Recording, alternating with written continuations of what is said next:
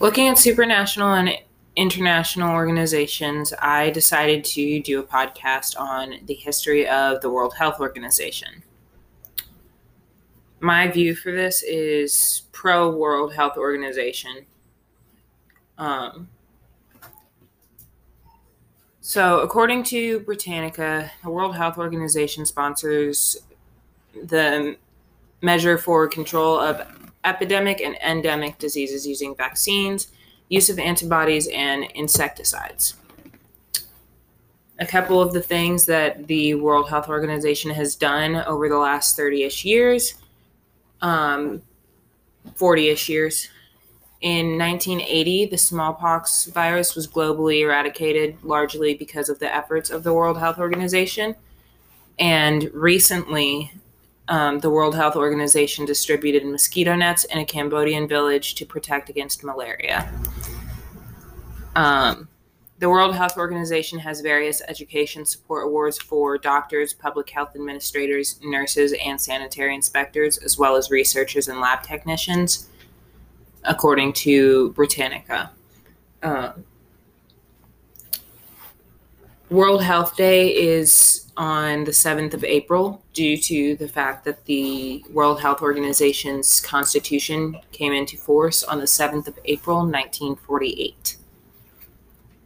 According to The Lancet, the first International Sanitary Conference was held in 1851 in Paris in response to the cholera epidemic that was happening at the time.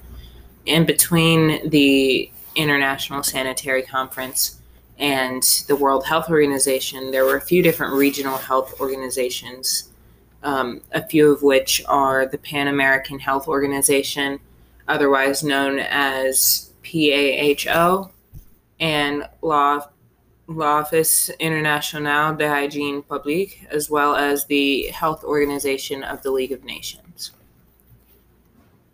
After World War II, the UN Conference on International Organizations voted for a new health organization because the ones that were regional were not working as well as they should have, both with each other and with the countries that they were there for. A year after they voted for a new health organization, the World Health Organization's constitution was approved. And according to NPR, the World Health Organization describes its job as the global guardian of health as of May 19, 2021. And it was founded for the attainment by all peoples of the highest possible level of health and to act as the directing and coordinating authority on international health work. According to Michael Ryan, the director of WHO's Health Emergency Program, the organization's overarching mission is to establish global standards and to give strong advice to countries regarding rational public health measures.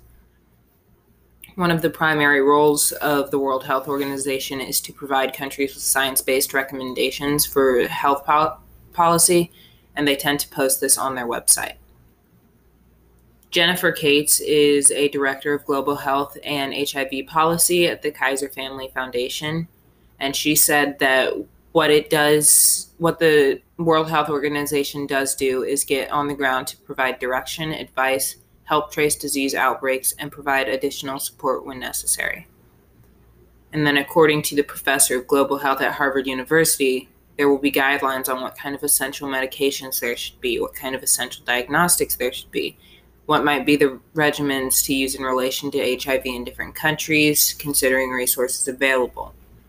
Countries are not necessarily under any obligation legally to follow these guidelines, but many do in relation to the epidemics because the World Health Organization will make it clear and easy for them to follow guidelines.